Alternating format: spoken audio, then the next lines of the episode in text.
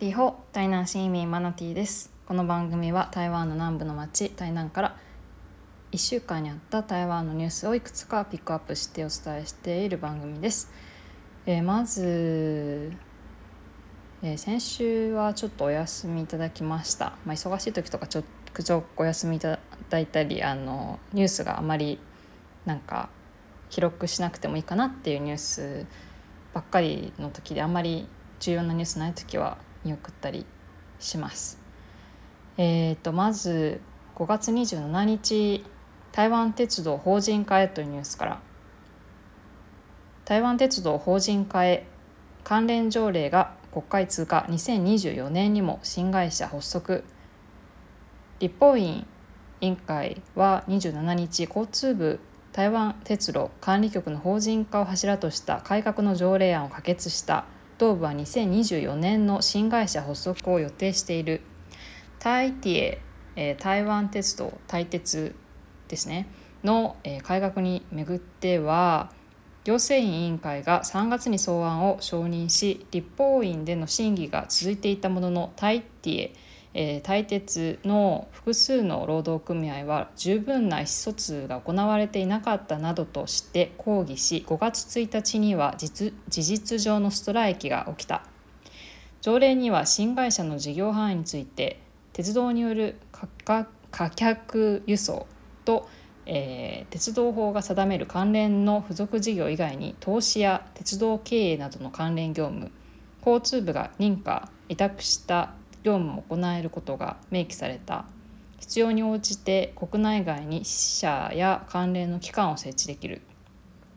また新会社には専門家を含めた取締役会を設けその下に安全管理委員会を設置するほか財務状況の健全化や持続可能な発展を促すため交通部がファンドを設立した上で対鉄や関連機関が持つ資産を移し短期債務の返済処理に充てるとした。現在の職員については他の機関に移動する一部を除いて新会社に引き継がれるとし設立による人員削減は認めないとした。一連の旗振り役となった王国財交通部長は1年にわたって絶えず意思疎通を重ね一歩一歩可決まで進んできたと振り返りとても嬉しいと語った。引き続き大鉄職員と一緒に新しい未来を築きたいと意気込んだ。はい。あの5月1日にはストレストライキも起こりましたけれども、えー、まあ、徐々にですね台湾鉄道の改革、えー、まあ、いわゆる民営化日本も昔 JR が民営化する時結構大変だったと思いますけど私まだあんまり生まれても生まれてたのかな？なんかあんまり全然あの私はちょっと記憶がない時代ですけど台湾鉄道も、えーまあ、法人化、まあ、民営化ということですかね。あのまあ、やっとここまで進んできたっていうような感じでしょうか。やっぱりあの経営のあの、まあ、非常に古い組織で日本のあのやっぱり国鉄の兄弟みたいなあの生き別れ兄弟みたいな感じのあの組織で本当古い組織ですしまあやっぱりあのね経営財務状況の健全化とかあの、まあ、組織自体もうちょっとこう新陳代謝とかね新しい風が吹くような組織になっていかないとやっぱり将来への持続が難しいかなというのと、まあ、一番心配されてるのはやっぱりブランド力弱いしあの評判も悪いしあの事故もね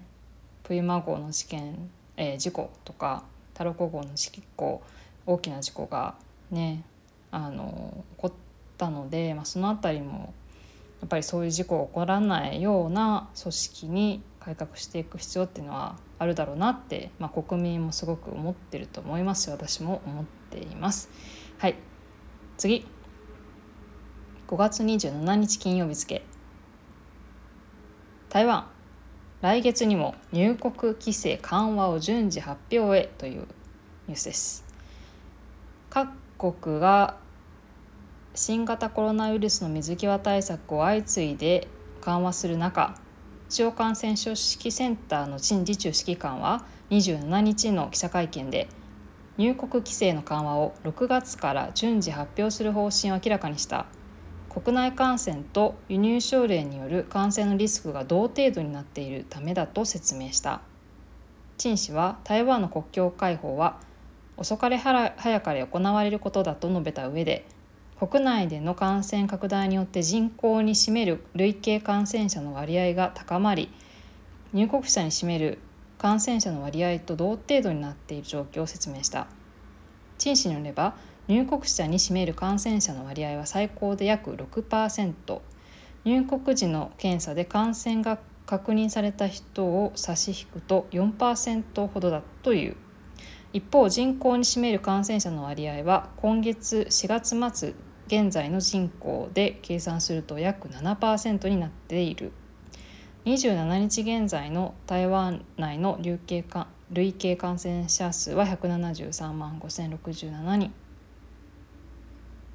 はい、えー、日本がですねちょうどあの国境開放というのを発表しまして6月からあの多くの国国籍、えー、多くの国に対して、えーまあ、観光での観光目的での入国を許可する、まあ、ただあの団体認可された旅行会社の団体ツアー客だけですよまずはというようなあのことが発表されましたね。はいまあ、それも受けてのことだと思いますけれども、えーまあ、日本への旅行客本当に台湾多かったですからねコロナ前は。はいまあ、それを受けてたと思いますけれど国境開放を台湾も順次していきますよということが、えー、会見で方針明らかに、えなりましたので、まあ、また6月から徐々にこう変わっていくかなというような感じです。現状はまだあの台湾は、えー、団体旅行客含めて海外旅行は解禁というのは全然あの発表はされてません。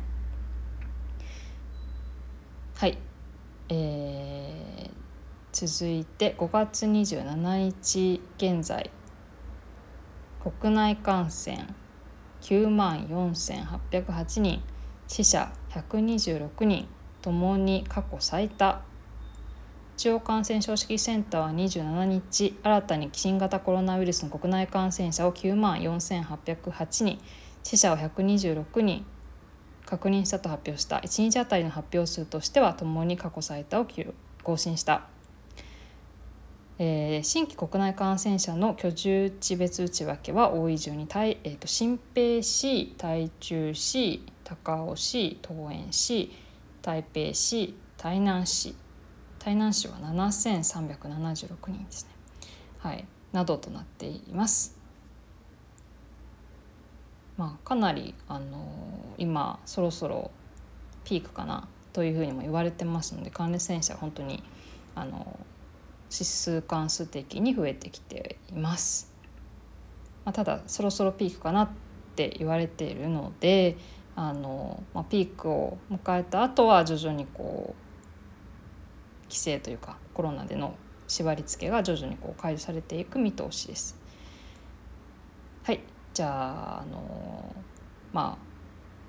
コロナのあの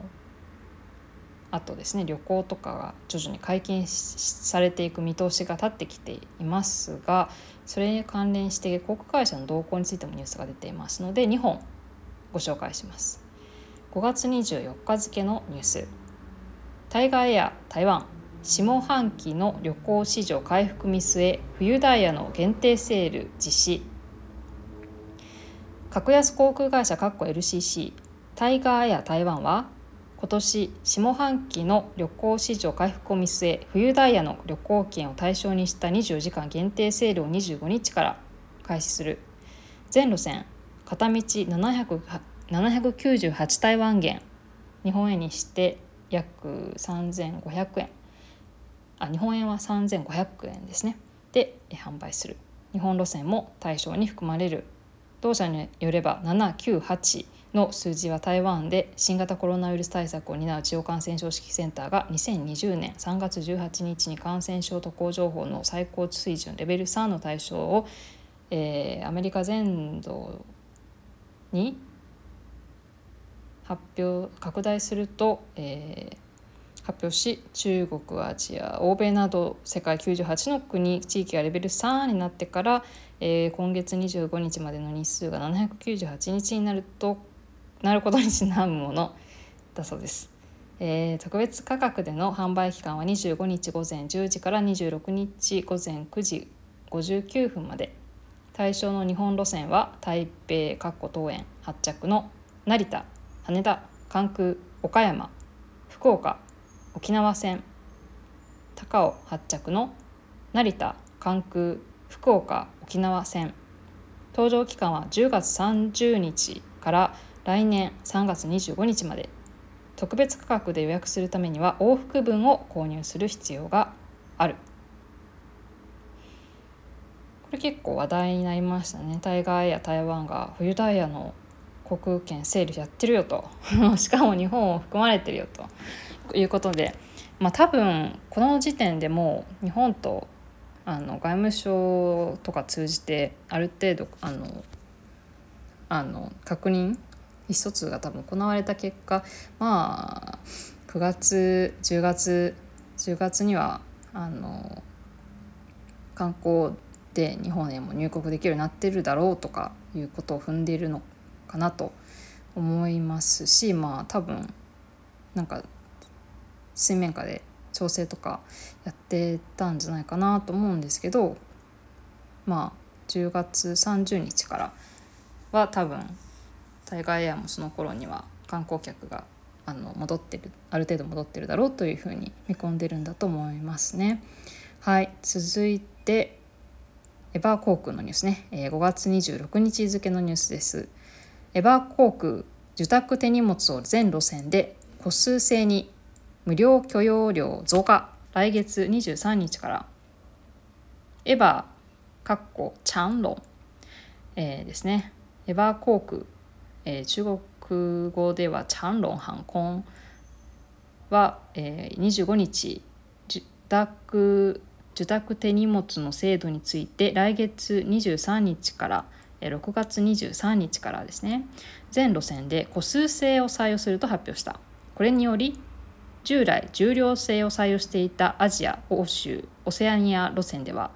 無料自宅手荷物許容量が各クラスで増加することになる。現行ではアメリカとカナダを離発着する太平洋横断路線のみ個数制だった。全路線に個数制を採用するえのは台湾の航空会社では初めてということです。新制度ではロイヤルローレルプレミアムローレルビジネスクラスで1個あたり32キロ以内の手荷物が2個。プレミアムエコノミーエコノミークラスで同,、えー、同23キロ。以内の手荷物が2個まで無料で預けられるようになる。現行の重量制ではエコノミークラスの場合条件が30キロとなっているが新制度の適用で46キロまで無料で預けられるようになり上限が1.5倍になる。ロイヤルローレルプレミアムローレルビジネスクラスでも現行の40キロから64キロに増える。また荷物が少ない利用者向けに無料自宅手荷物を 1, 個かっこ23キロまでとするディスカウント価格の運賃プランを打ち出す。同社の社長は、えー、コス税の変更について世界の主要航空会社各社の動向と同社も一員となっている航空会社のネットワークスターライアンスの各加盟航空会社が相次いで個数制に全面的に移行していることを考慮したと説明利用者にとって分かりやすくするほか各航え各空港で乗り継ぎ客の荷物を扱う際の作業がよりスムーズになると利点をアピールした。はいということで、えー、エヴァですねチャンロンも、えー、やっぱりあの海外旅行の再開に向けていろいろこういったったあの、まあ、ちょっとした改革 とかを進めているような感じがすごくします。はいまあ、航空会社もねあのコロナで旅行客がめっきり少なくなった間にいろいろこうがんあのね